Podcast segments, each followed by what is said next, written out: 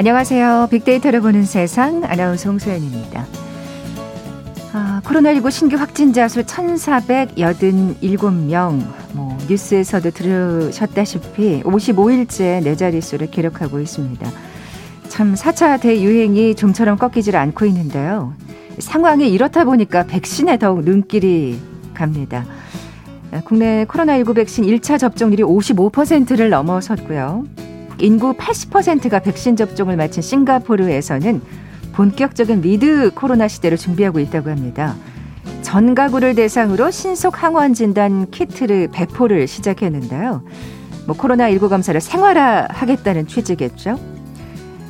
역시 높은 백신 접종률을 보이고 있는 덴마크에서는 사회적으로 중대한 질병으로 분류하던 걸 종료하고 코로나 방역을 위한 모든 제한 조치를 다음 달 십 일 전면 해제하기로 결정했습니다. 그러니까 사회적 위협이 아니라 이제는 감기로 취급하겠다는 선언인데요. 과연 가능할까 뭐 조심스러운 마음도 있습니다만 전 세계적으로도 백신 접종률이 높아지고 있는 상황에서 아주 먼 얘기만은 아닐 것 같다는 생각이 듭니다. 잠시 후 월드 트렌드 빅데이터로 세상을 본다 시간에 이 백신 관련 소식 살펴볼 거고요. 앞서 이천이십일 핫트렌드 시간엔 지난주에 이어서 브랜드 스토리텔링에 대해 얘기 나눠봅니다. 케이비에스 제일 라디오 빅데이터로 보는 세상, 먼저 빅퀴즈 풀고 갈까요?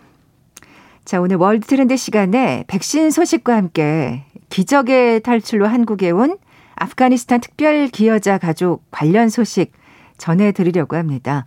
자, 이들을 품은 충북 진천을 향한 응원이 전국에서 밀려들고 있다 그래요. 저희 프로그램에서도 소개해드린 바 있던 신조어죠. 돈줄 기억하시는지요? 충북 진천군의 온라인 쇼핑몰 진천몰이 그야말로 돈줄이 났습니다. 어제 평상시 주말 주문 수량보다 무려 이십 배 이상 증가하면서 운영을 일시 중단한 건데요. 뭐 이후에 돈줄 내고 싶어요. 계속 돈줄 나야 한다 등등 아쉽다는 글이 올라오고 있다 그래요. 다음 달 이 일 오전 열 시부터 다시 진천몰을 열 계획이라니까 뭐 삼 일 후예요. 그 이후로 꼭 이용해 보시기 바랍니다. 현재 이 쇼핑몰에서는 다양한 지역 특산물이 판매되고 있는데요. 그중 매출 팔십 퍼센트를 보이고 있는 진천의 대표 명물을 맞춰주시면 됩니다. 매출 일 위 상품 무엇일까요? 아, 모두 진천몰의 상품이긴 해요. 보기 드립니다. 여기서 매출 팔십 퍼센트를 보이고 있는 매출 일 위 상품을 맞춰주셔야 돼요. 보기 드립니다. 일 번 된장, 이 번 들기름, 삼 번 해바라기, 사 번 쌀. 오늘 당첨되신 두 분께 모바일 커피 쿠폰 드립니다. 휴대전화 문자 메시지 지역번호 없이 샵 구칠삼공, 샵 구칠삼공. 짧은 글은 오십 원, 긴 글은 백 원의 정보 이용료가 부과됩니다. 케이비에스 라디오 어플 콩은 무료로 이용하실 수 있고요. 이제 유튜브는 물론이고 콩에서도 일라디오, 보이는 라디오로 함께하실 수 있습니다. 방송 들으시면서 정답과 함께 다양한 의견들 문자 보내주십시오.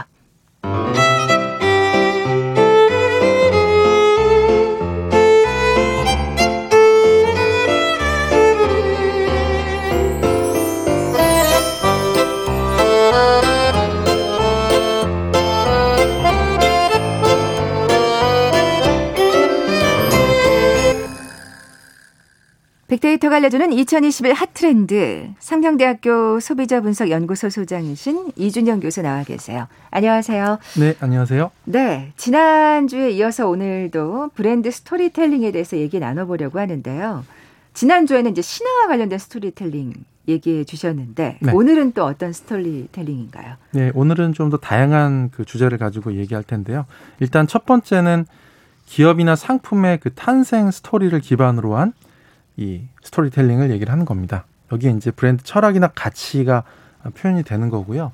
예를 들어서 대표적으로 뭐 케이스를 좀 말씀을 드리면 어, 이 브랜드, 이 생수 브랜드라는 이 회사가 있는데 그 생수 시장의 원조격으로 이제 평가가 되는데 여기서는 이제 생명수라는 그 의미를 전달하거든요. 음. 예, 프랑스의 그 만년설이 녹은 그 빙하수가 십오 년 동안 그 빙하 퇴적층을 거쳐가지고 자연스럽게 여과되면서 만들어진 미네랄이 풍부한 그런 약수로 어, 브랜딩 된 겁니다. 네. 이게 이제 스토리가 있는데 천칠백팔십구 년 여름 어느 날 그 신장결석을 앓고 있던 한 후작이 있었어요. 후작이 있었는데 너무 이제 긴 투병 생활을 힘들게 이제 지내고 있었는데 이제 프랑스 남부의 그 에비앙 마을을 산책하던 그가 이제 우연히 어느 집 그 정원에서 나오는 광천수를 마시게 돼요. 그러고 나서 그를 괴롭혀왔던 그 신장결석이 기적처럼 완치되는 그런 일이 있었습니다. 어. 그래서 이 소식이 전해지면서 이 마을에는 이제 물을 마셔서 치유받고자 하는 사람들이 발길이 끊이지 않게 되었고요. 또 이 마을에 물을 실제로 이제 처방하는 의사도 등장하기도 했고, 또 프랑스 의학 아카데미가 천팔백칠십팔 년에 이 생수의 뛰어난 치료 효과를 인정하기도 했다는 겁니다. 그래서 이런 브랜드 스토리가 좀 더 급속하게 이제 퍼져나가면서 굉장히 이제 독보적인 위치를 차지하게 됐다는 게 또 이런 스토리를 담고 있죠. 아니, 물이 질병을 치료한다는데 누가 솔깃하지 않을 그렇습니다. 수 있겠어요. 어떻게 생각하면 그 저기 우리 약수물 등산 가시면 꼭 약수터에서 한 한 바가지씩 드시잖아요. 그렇죠. 그런 거랑 좀 비슷하다는 또 생각도 들고요. 예. 아, 이 이 브랜드가 이런 또 탄생 스토리가 있었군요. 다른 사례도 좀 살펴볼까요? 네, 뭐 보석 브랜드 중에 S 브랜드가 있는데요. 세계 최고의 주얼리 브랜드로 이제 평가를 받는데, 어 이거는 이제 나폴레옹 보나파르트 가문과의 인연을 또 얘기를 합니다. 이 사실 그 천칠백팔십 년에 이제 창업을 했는데 그 당시에는 그냥 작은 보석점에 이제 불과했는데 어느 날 밤에 그 어떤 군인이 다급하게 이 점포에 뛰어들어오면서 좀 이렇게 도움을 요청을 했죠. 그래서 주인이었던, 그 당시 주인이었던 니또라는 사람이 그를 가게에 숨겨주고 이제 후대를 하게 됩니다. 근데 그 사람이 바로 혁명을 도모하던 나폴레옹 보나파르트였습니다. 아. 그래서 나폴레옹이 나중에 이제 프랑스 황제의 자리에 오르게 되니까 그 다음에 이제 자기 목숨을 구해줬던 이 니또한테 왕관, 또 보검, 왕비를 위한 목걸이나 반지 같은 것들을 제작하게 만들게 아. 되죠. 그렇게 되니까 당연히 이제 뭐 귀족들의 관심과 흥미를 정말 많이 끌게 됐고요. 그렇죠. 이 조세핀 왕비의 또 보석은 꽤 유명했잖아요. 그렇습니다. 예. 그래서 이런 그 S 브랜드는 이 스토리텔링 효과를 통해서 전 세계 상류층에게 아. 최고의 어떤 명품 보석 브랜드로 확고하게 자리를 잡게 됩니다. 네. 뭐 왕실에 납품하는 회사였다는데 누군들도 믿고 사지 않을 수 있겠어요. 어, 이게 브랜드의 가치를 뭐 그대로 올려주는 또 탄생 스토리네요. 그렇습니다. 그래서 이런 탄생의 일화 같은 것들도 또 굉장히 또 중요하고요. 또 브랜드 창업자의 어떤 철학, 이런 것들도 사실은 이 브랜드 스토리 또는 제품 이야기에서 또 굉장히 중요한 역할을 하게 됩니다. 어, 다 아시겠지만 이제 패션 디자이너, 아주 유명한 패션 디자이너로서 코코 샤넬이 있는데 정말 신화적인 인물이었죠. 이 사람이 이제 많은 사람들이 평가하기에 이 샤넬이 여성의 여성의 몸에다가 여성 여성의 몸에 어떤 새로운 자유를 주었다, 이렇게 평가를 합니다. 그렇죠. 예. 그래서 패션을 통해서 좀 더 독립적이고 현대적인 여성상을 부각시켰다라고 하는 하는데요. 예를 들어서 이제 그런 거죠. 그 당시에 몸을 꽉 조이게 만들었던 그 코르셋에서 여성들을 해방시켰고요.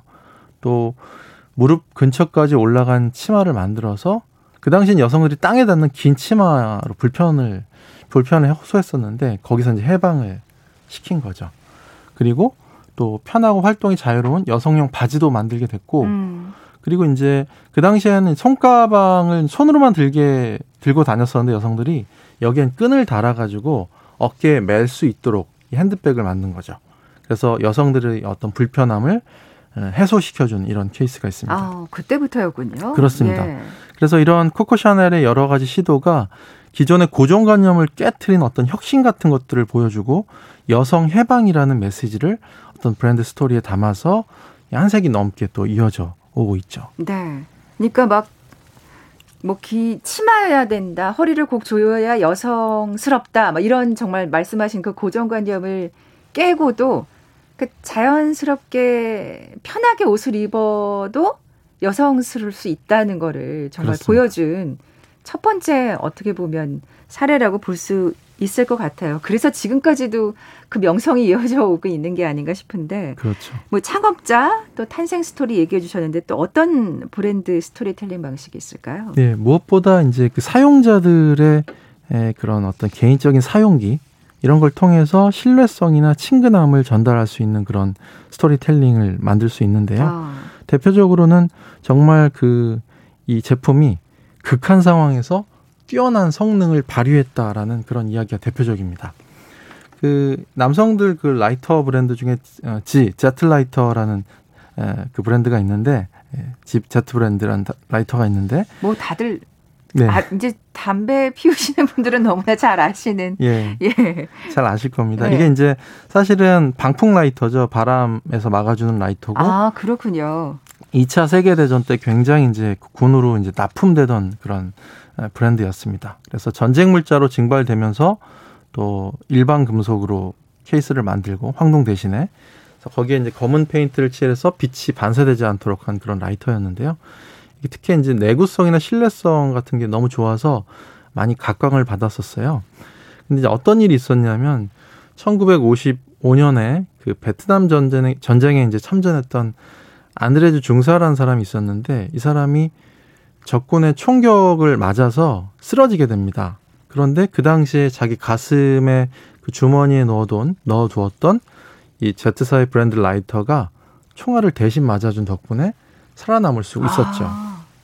아니 이게 영화에만 나온 얘기가 아니었군요. 네, 실제 일화였고요. 네. 더 놀라운 일은 이 총알을 맞은 라이터가 아무 이상 없이 작동이 됐다는 겁니다. 이야, 대단한, 엄청 튼튼하네요. 네, 그래서 예. 이 일화는 이 해당 라이터 브랜드의 견고함, 또 신뢰성을 나타내는 음. 일종의 상징이 됐고요.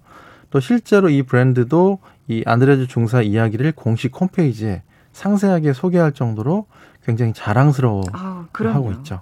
그래서 이런 것들이 실사용자의 어떤 생생한 어떤 사용기, 이런 극적인 어떤 드라마틱한 장면을 통해서 브랜드의 가치를 올려주고 있죠. 네. 물론 이번엔 이제는 전설이 됐지만 어쨌든 실제 사용자의 어떤 생생한 후기라고 볼 수 있는 거잖아요. 그렇죠. 어, 유명인과 관련된 브랜드 스토리텔링도 또 있을 것 같아요. 그런가 하면. 네. 예. 대표적으로 우리가 이제 테디베어를 들 수 있는데요. 테디베어는 사실은 우리나라 말로는 곰돌이라는 뜻의 거의 뭐 일반 명사, 보통 명사로 쓰이는 어, 영어죠. 그렇죠. 예, 테디베어는 사실은 미국의 이십육 대 예, 미국 대통령인 그 티오도르 루즈벨트의 애칭인 테디에서 따온 것이라고 합니다. 아, 그래요. 예, 어떤 일화가 있었냐면 이 루즈벨트 대통령은 예, 사냥을 즐겼어요. 근데 사냥을 나갔는데 그 당시 이제 곰을 한 마리도 잡지 못하게 된 겁니다. 그러니까 이제 그 보좌관이 그 사람 보좌관이 보좌관이 아기 곰 한 마리를 이제 잡아와서 어, 대통령이 잡은 것으로 이렇게 만들어 보자 이렇게 권유를 했거든요. 그랬더니 이게 대통령 이건 바람직하지 않은 일이다. 그리고 또 아기 곰이기 때문에 곰을 놓아주자 아, 이렇게 얘기를 한 겁니다. 이런 과잉충성하는 보좌관들이 꼭 있어요. 이런 그렇습니다. 사람들이 문제예요. 네. 그래서 이게 이제 실제로 신문사에 사파로도 이제 소개가 되고 사람들이 이제 많이 이제 회자가 되는 거죠. 그래서 대통령의 애칭을 따서 테디스베어, 그러니까 테디의 곰이라는 뜻으로 테디베어 인형이 팔리기 시작한 겁니다. 아, 이게 여기서 비롯된 거였군요. 그렇습니다. 예. 그래서 나중에는 뭐 이런 스토리를 모르는 사람들도 테디베어는 거의 뭐 곰돌이 아, 그렇죠. 인형, 예, 예. 손바느질로 만든 곰돌이 인형의 대명사로서 정말 사랑받는 그런 예, 이런 제품으로 거듭나게 됐고요. 또 테디베어가 특히 미국인이 사랑했던 그 용감하고 우직한 대통령 루즈벨트의 이미지하고 결합돼서 이 곰 인형의 대명사가 됐다는 겁니다. 아, 재밌네요. 또 네, 다른 또 유명인의 일화도 있을까요? 네. 그리고 이제 또 하나는 유명 여배우 그레이스 켈리와 관련된 일화입니다. 야, 네.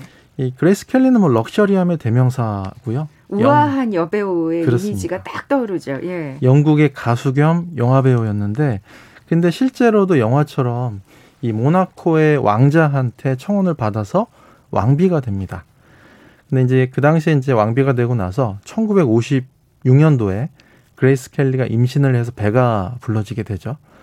그래서 그 주로 이제 H사의 가방을 가방으로 이제 배를 가리고 다녔는데 그 라이프라는 잡지에 그 모나코 왕자가 그 이 그레이스 켈리가 자동차에서 내릴 때 임신해서 이제 불러진 배를 가려주는 장면이 찍히게 됩니다. 그래서 그게 라이프 잡지에 실리게 되면서 이 브랜드가 전 세계적으로 알리, 알려지는 그런 계기가 아, 됐죠. 그랬군요. 예, 그래서 많은 사람들이 이 가방을 이런 그레이스 켈리의 이름을 붙여서 불렀고, 실제로 이 당시에 이 가방 회사가 실제로 왕실까지 가서 우리가 이제 그레이스 켈리의 이름을 써도 되겠냐라고 하면서 허락을 실제로 아. 어, 요청을 했다는 이야기가 유명한 일화로 남아 있습니다. 아, 이 명품은 정말 그레이스 켈리에게 정말 감사해야 되겠네요. 맞습니다. 윤형인의 스토리텔링은 좀 정말 재미난 것 같아요. 네, 이게 이제 뭐 유명인, 실제 유명인도 있지만 그 유명한 캐릭터를 이용하는 어떤 마케팅도 많이 있습니다. 대표적으로 이제 산타클로스 마케팅인데요. 원래는 이제 산타클로스는 사 세기경에 이제 성 니콜라스라는 사람이 어린아이한테 선물을 나눠주는 이런 여러 선행을 베풀던 이런 이야기에서 시작이 되거든요. 그렇죠.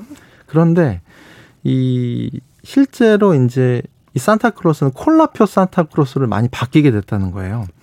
이제 콜라 브랜드에서 어떤 고민이 있었냐면 겨울에 너무 추우니까 콜라 판매량이 너무 많이 떨어졌던 겁니다. 아. 그래서 이거를 좀 뭔가 그 좀 개선하기 위해서 아, 유명한 캐릭터인, 유명한 어떤 인물인 산타클로스를 한번 우리 마케팅에 활용해보자 이렇게 얘기한 거예요.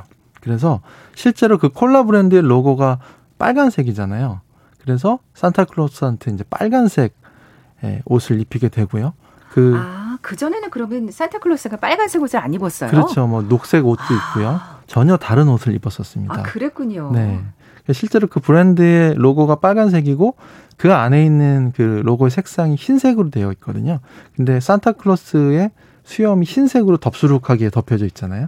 그것도 어떻게 보면 그 로고를 연상시키는 아. 예, 마케팅이라는 겁니다. 그래서 실제로 이런 것들이 굉장히 큰 효과를 보게 됐고요. 그래서 실제로 산타클로스를 보게 되면 어떤 특정 콜라 브랜드의 로고와 이미지가 연상되는 효과를 가져오게 됐다는 거예요. 이야, 이건 진짜 대단한 효과네요. 그렇습니다. 어떻게 보면은 산타클로스의 이미지를 이 콜라 회사가 만들었다고 해도 과언이 아니고 그만큼 성공한 사례라고 볼 수가 있겠네요. 그렇죠. 전 세계인들은 뭐 빨간 옷을 입은 산타가 진짜라고. 그렇죠. 아니 빨간 옷 입지 않은 산타는 상상도 못 하잖아요. 그렇죠. 수염이 없는 산타? 그것도 또 흰 수염이 없는 산타도 상상해본 적이 없고요. 그렇습니다. 아, 이건 대단한 성공 사례라는 생각이 듭니다.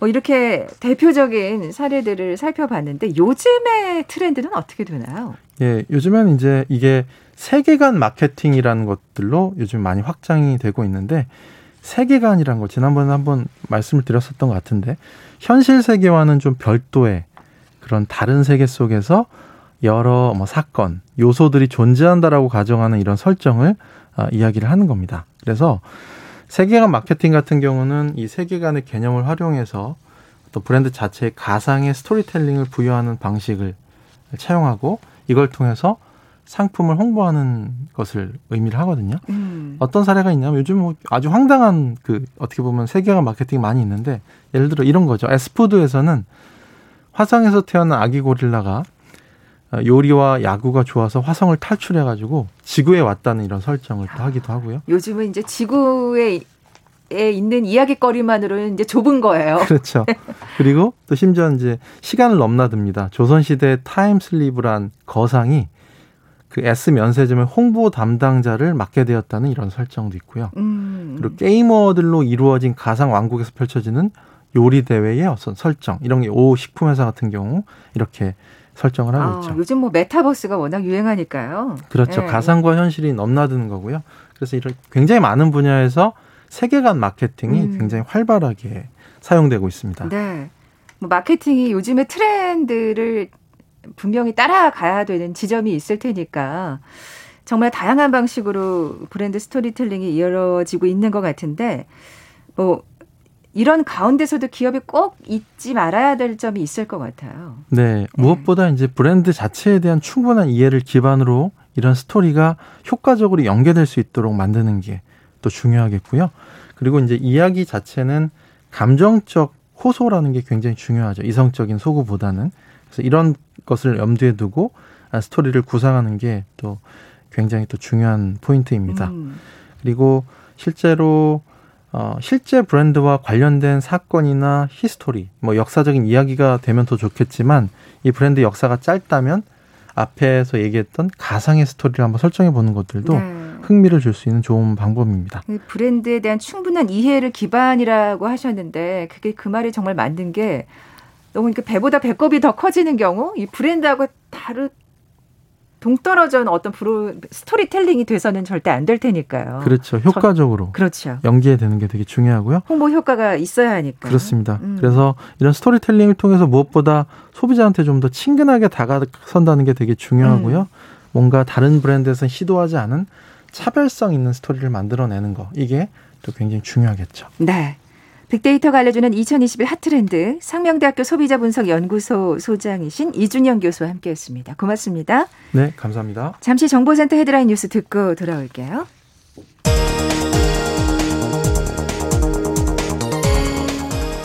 더불어민주당 송영길 대표가 오늘 최고위 모두 발언에서 언론중재법 개정안과 관련해 민주당은 절대 독단적으로 뭘 하지 않는다며 충분히 의견을 수렴하겠다고 밝혔습니다.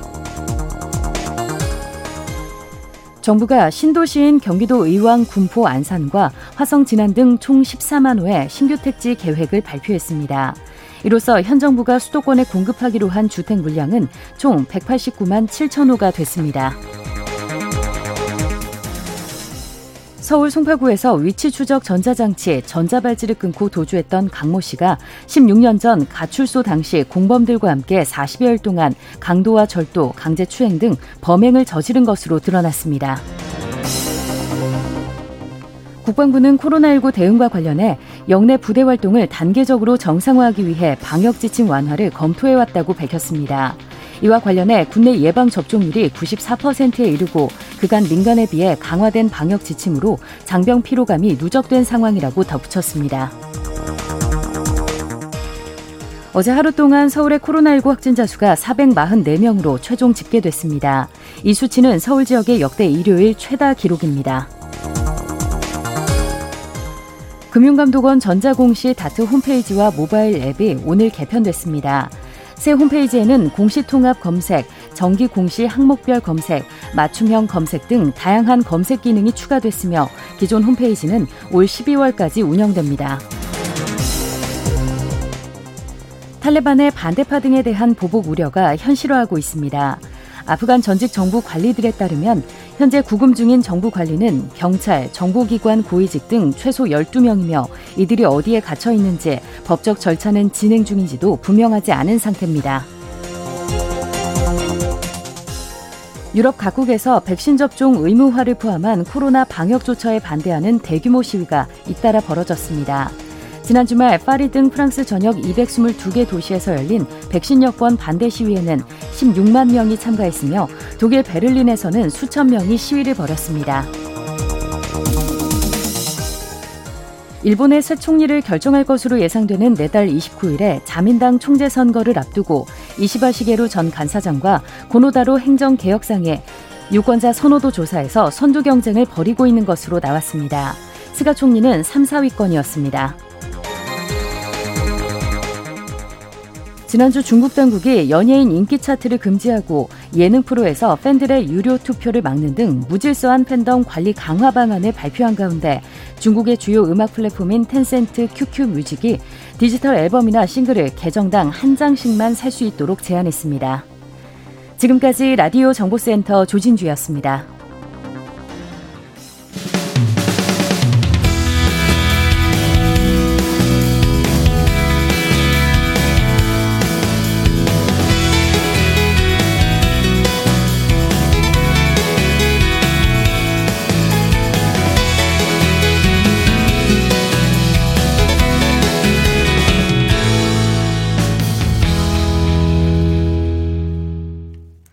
지구촌 화제 이슈 빅데이터로 분석해보는 시간이죠. 월드 트렌드 빅데이터로 세상을 본다. 뉴스포터의 신혜리 에디터 나와 계세요. 안녕하세요. 네, 안녕하세요. 네, 빅퀴즈 다시 한번 내주세요. 네, 오늘 백신 소식과 함께 아프가니스탄 특별 기여자 가족 관련 소식을 전해드릴 텐데요. 어, 이들을 품은 충북 진천군의 온라인 쇼핑몰이 돈줄이 났습니다. 주문이 폭주하면서 운영을 일시 중단한 건데 이 다음 달 이 일 오전 열 시부터 다시 진천몰이 열 계획이라니까 그 이후로 네. 이용해 보시면 좋겠습니다. 현재 이 쇼핑몰에서는 다양한 이 지역 특산물이 판매되고 있는데요. 그중 매출 팔십 퍼센트를 보이고 있는 진천의 대표 명물, 이 매출 일 위 상품은 무엇일까요? 이 모두 진천몰의 상품인데요. 보기 드립니다. 일 번 된장, 이 번 들기름, 삼 번 해바라기, 사 번 쌀. 네, 오늘 많은 분들이 이 정답 보내주시면서 이 말을 되게 많이 하셨어요. 생거 진천, 어... 살아서는 진천 땅이 좋다. 맞아요. 네, 저도 이... 이거 쇼핑몰 한번 가봤는데 네. 어, 이게 그렇게 유명한지 전 이천만 생각이 났었거든요. 아, 그런데 그래서. 또 비슷한 곳에서 또 비슷한 맞아요. 특산물이. 네. 땅이 좋다. 땅 하면 음. 생각나는 딱 그 곡식을 생각하시면 될 것 같은데. 음. 오늘 당첨되신 두 분께 모바일 커피 쿠폰 드립니다. 정답 아시는 분들 저희 빅데이터로 보는 세상 앞으로 지금 바로 문자 보내주십시오. 휴대전화 문자 메시지 지역번호 없이 샵 구칠삼공. 짧은 글은 오십 원, 긴 글은 백 원의 정보 이용료가 부과됩니다. 어, 그 아프간 우리... 인들을 이송한 미라클 작전에 대해서 뭐 얘기 나온 김에 계속 해볼까요? 네. 예. 어, 이 전 세계에서 우리나라가 이 미라클 작전에 성공한 걸 앞다퉈 보도를 했습니다. 그중에 이제 제가 가장 인상 깊게 봤던 외신 중에 하나가 워싱턴 포스트의 기사였는데요. 여기에 그 표지, 그 헤드라인과 그리고 사진이 그 아가들이, 아기들이 곰인형을 이렇게 안고 음, 있는 그 맞아요. 사진이 딱 이렇게 나온 거예요. 제목에도 흰색, 핑크색 곰인형이 또 외부에는 환영과 사랑의 배너들이 아프간 주민들을 반겨줬다. 이런 헤드라인을 음, 내놨습니다. 얼마나 그 어린아이들이 사실 낯선 땅에서 게다가 또 겪지 않아도 될 네. 일들을 겪어서 긴장이 됐을 텐데 네. 인형을 보는 순간 아, 네. 절로 미소가 지어졌겠지. 맞아요. 그죠? 예, 그 예. 아주 조그만 그 손에 그 인형 하나씩 들고 자기, 또, 자기 몸집만한 인형들 들고 네, 그래서 엄청 큰 인형도 들고 네. 또 저는 인상 깊게 봤던 게 사실은 지금 아프간의 상태가 정말 좋지 않잖아요. 근데 그래요. 아이들이 다 이렇게 예쁜 꽃가옷 같은 걸 다 입고 어떤 아이들은 턱시도, 넥타이 이런 것도 메고 이렇게 입국을 하는데 되게 저는 그 모습이 너무 뭉클했습니다. 그러니까 부모의 심정이 이런 거였을까. 이제 우리나라에게 좋은 모습을 좀 아이들마저 이렇게 좀 보여주고 싶었던 아, 게 있지 않았을까. 네. 그래서 그 마음이 이쁘네요. 네. 예. 그래서 이 워싱턴 포스트도 이 아이들의 사진을 한 세네 장 정도를 계속 배치하면서 이 아이들을 중점적으로 좀 다뤘는데요. 우리나라는 왜 사진이 이렇게 좀 아, 신변 보호를 위해서라도 이렇게 태, 모자이크 처리를 음. 다 했잖아요. 근데 이 워싱턴 포스트는 모자이크 처리 없이 아이들의 얼굴을 공개해서 이 눈망울 이런 것들을 다 이렇게 아, 볼 수 있었습니다. 아, 그랬군요. 네, 네. 그리고 워싱턴 포스트는 일단 우리나라 어, 뭐 교회, 시민단체 그리고 주민들이 방금도 얘기하신 이 진천 군민에서 사랑한다, 뭐 편하게 지내고 가라 아주 따뜻한 그런 인사들을 플랜카드로 또 걸어놨었잖아요. 네, 네. 그것들을 좀 보도를 했었고요. 어, 다만 한 가지 아쉬운 거는 우리나라가 아직까지 난민 수용에 대해서는 좀 어, 차가운 시선도 있다는 점. 그 점들을 좀 주목했고 우리나라가 그래서 난민이 아닌 특별 기여자로 이들을 받아들였다. 근데 이 부분은 또 어, 무조건 나쁜 것은 아니라 이 특별 기여자라는 명칭 자체가 굉장히 좀 새로웠다. 이런 음. 해석들이 나왔습니다. 난 어쨌든 이렇게 전략을 가져간 또 정부도 굉장히 현명했다는 생각이 들어요. 난민이란 네. 단어를 사용하지 않고 네. 사실 아시아 국가들이 이렇게 보면 네. 어, 엄밀히 말하면 단일 민족이 어디 있겠어요. 맞아요. 근데 네.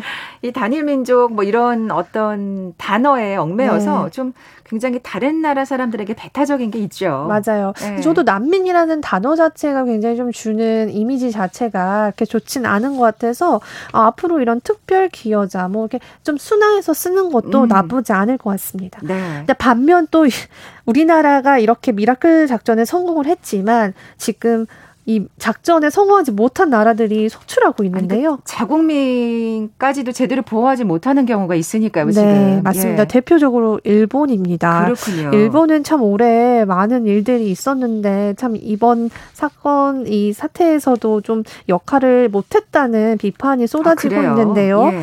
어, 그 에, 자위대 수송기에서 첫날 대피 인원은 영 명이었습니다. 그 이유는 우리나라는 왜 공항까지 모든 사람들을 다 버스를 동원해서 미군 버스를 동원해서 모시고 공항까지 오지 않았습니까? 음, 음. 근데 여기는 공항에 알아서 오라고 하고 그냥 딱 시간만 정해준 거예요.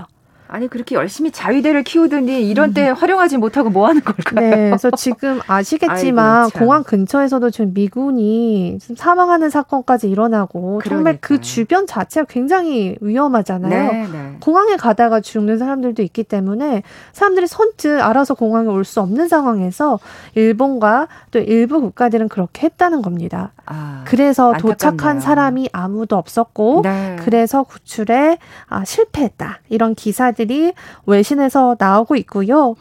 어, 이거는 외신뿐 아니라 사실 그 일본 내부에 뭐 엔에이치, 엔에이치케이 뉴스나 뭐 아사히티비 이런 데에서도 계속 보도가 되고 있습니다. 일본이 아프간 수송기를 보냈지만 한 명도 이송을 못했지만 한국은 희망자 전원을 이송했다. 이런 이례적으로 우리나라와 비교하는 기사가 일본에서도 지금 나왔습니다. 그 뭔가 반성하는 태도일까요? 현실감에 맞지 않은 구조작전이었다고 네. 자신을 돌아보는 어떤 내용이었을까요? 네, 그게 사실은 어떤 곳은 어, 한국이 참 잘했다라는 뉘앙스로 어, 기사를 쓴 것도 있지만 반면으로는 좀 비아냥거리는 것도 있었습니다. 이게 그 한국이 너무 지나치게 자신들을 과장하고 칭찬하는 거 아니냐 스스로 잘난 척을 하는 게 아니냐 아니, 뭐 이런 비판까지도 사실 있어서 우리가 일본에 자랑한 것도 아닌데 왜? 네, 왜 이렇게 그 이거 시쳇말로 열폭하는 걸까요? 네, 맞습니다. 그래서 근데 좀 일본 주민들은 다행히도 여기에다가 왜 갑자기 당신들이 못했으면서 한국 탓을 하냐 뭐 이런 댓글이 오히려 일본 여론들 사이에서 아, 나오고 당연하죠. 있더라고요. 국민들은 그렇게 생각하죠. 네, 그래서 네. 아, 이 엔에이치케이 보도도 보면 이 피난을 희망하는 아프간 사람들이 정말 공항까지 도착할 수 있을지는 모르는 것이다라고 하면서 비판을 했습니다. 현실감에 걸맞는 구조작전이 이루어지기를 그래 다치 다치는 사람 없기를 바라고요. 네. 일본이나 다른 나라도 마찬가지입니다. 네. 백신 얘기 좀 해봐야 될 것 같아요. 네. 예. 지금 미국은요. 백신을 맞지 않는 사람들한테 당금 대신 채찍을 들고 있습니다. 대표적으로 미국 기업들, 특히 델타항공, 미국의 가장 큰 여행사 중, 아니, 그렇죠. 항공사 중 하나죠. 거기에서요. 앞으로 직원들이 백신을 맞지 않으면 월 이백 달러의 추가 건강보험료를 납부해야 된다. 이렇게 발표했어요. 워낙 백신에 대한 그 거부감이 큰 나라다 보니까 또 이런 채찍까지 동원을 하네요. 네, 예. 제가 이전에도 한번 말씀드렸는데 왜 인센티브를 주거나 휴가를 주거나 당근에 그동안 좋았잖아요. 네. 근데 그런데도 말을 듣지 않는 근로자들이 있고 특히 항공업 같은 경우는 이 안전이 굉장히 중요하지 않습니까? 음, 음. 근데 근로자마저도 백신을 맞지 않는다면 그렇죠. 앞으로 굉장히 운영에 불투명해지기 때문에 항공사는 특별한 경우죠. 네, 이게 예. 결국엔 손실로 이어지지 않습니까? 그렇다 보니까 이런 채찍을 꺼내 들은 거고요. 그래서 이백 달러씩 매달 내야 된다. 이뿐만 아니라 지금 다른 미국 기업들도 계속 이런 어떤 의무화를 하는 방안들을 마련하고 있는 상황입니다. 네, 사실 뭐 보험금이 올라갈 수도 있을 것 같아요. 네, 맞습니다. 예. 왜냐하면 이제 코로나가 걸리고 그에 따른 이제 병원 시설을 이용해야 되잖아요. 근데 음. 그건 다 누구 책임이겠습니까? 보험사의 책임입니다. 음. 보험사가 막대한 비용이 들고 이게 사실 코로나 걸리는 게 이제 예전에는 어쩔 수 없었지만 이제는 백신을 충분히 맞을 수 있는 기회를 본인이 거부한다면 그거에 대한 책임은 본인에게 있다는 것을 미국이 보여주는 거고요. 앞으로 이런 움직임이 아마 우리나라뿐만 우리나라 뭐 아시아국에도 좀 있지 않을까. 왜냐하면 그렇겠지, 결국에는 결국엔. 비용의 문제가 발생하기 때문입니다. 네, 네. 지금까지 뉴스포터의 신혜리 에디터와 함께했습니다. 고맙습니다. 감사합니다. 오늘 빅퀴즈 정답은 사 번 쌀이었죠. 저도 한번 진천몰 가봐야 되겠네요. 모바일 커피 쿠폰 받으실 두 분입니다. 진천 혁신도시 인재개발원 앞에 살고 계신 우리 구오삼이 님 정답 보내주셨고요. 쌀 떨어지면 저도 바로 여기서 구매해봐야겠네요. 인심후한 진천분들 정말 고맙습니다 하시면서 삼칠육 하나님도 정답 보내주셨습니다. 두 분께 선물 보내드리면서 물러갑니다. 빅데이터로 보는 세상 내일 뵙죠. 고맙습니다.